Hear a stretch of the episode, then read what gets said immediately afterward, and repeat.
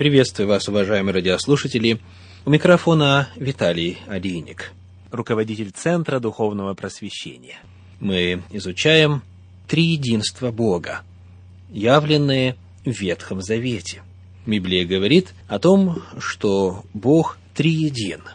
И в прошлый раз мы начали исследование шестой главы книги пророка Исаии, первых восьми стихов этой главы, где содержатся указания на триединство Бога.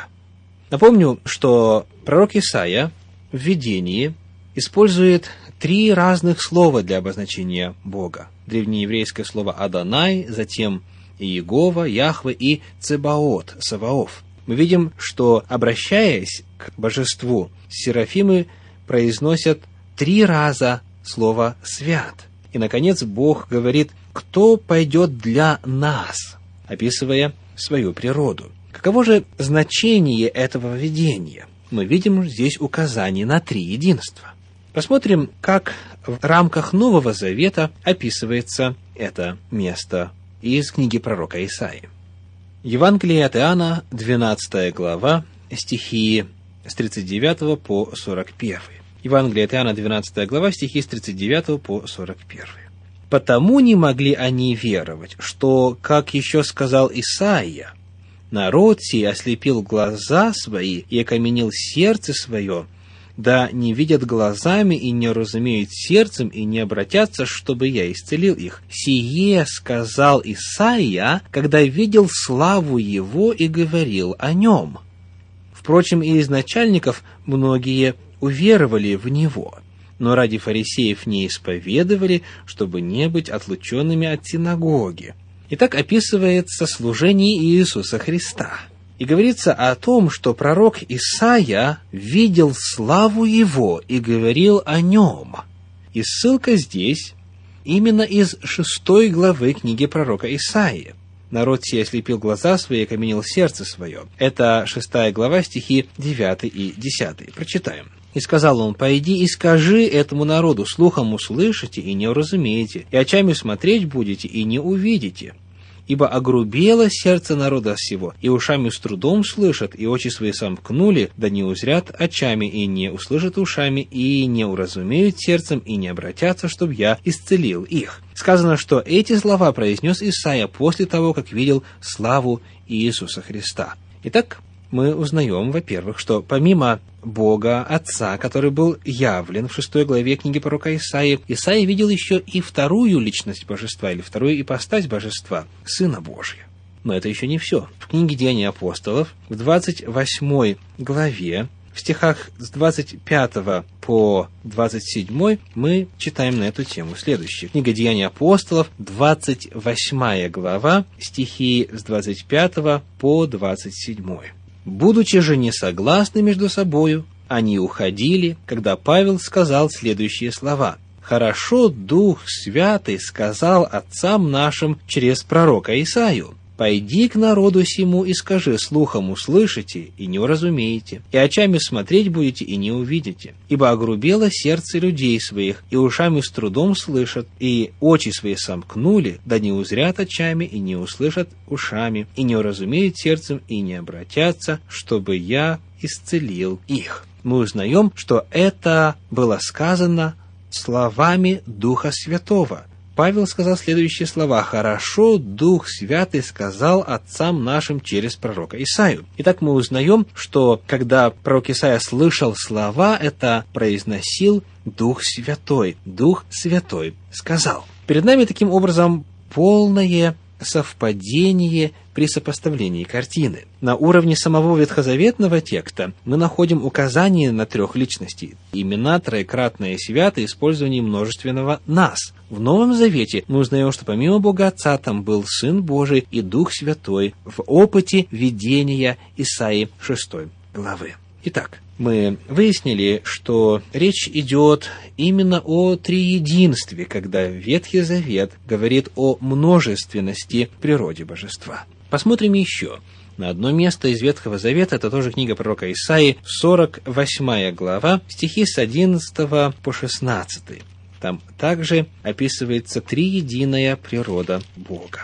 сорок восьмая глава, стихи с одиннадцатого по шестнадцатый.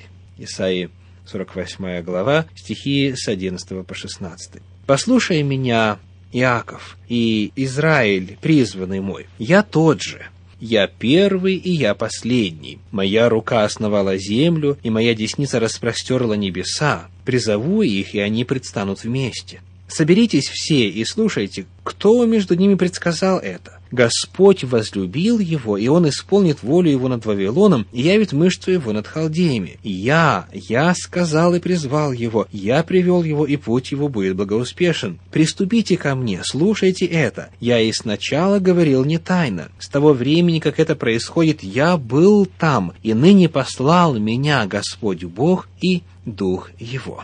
В этом отрывке, во-первых, важно сказать, что синодальный перевод полностью соответствует оригиналу. И, сказав это, давайте посмотрим теперь на то, кто говорит здесь о себе, начиная с одиннадцатого стиха. Говорит тот, кто есть первый и последний, тот, кто является Творцом, рука кого основала землю и все прочее, тот, кто руководит историей.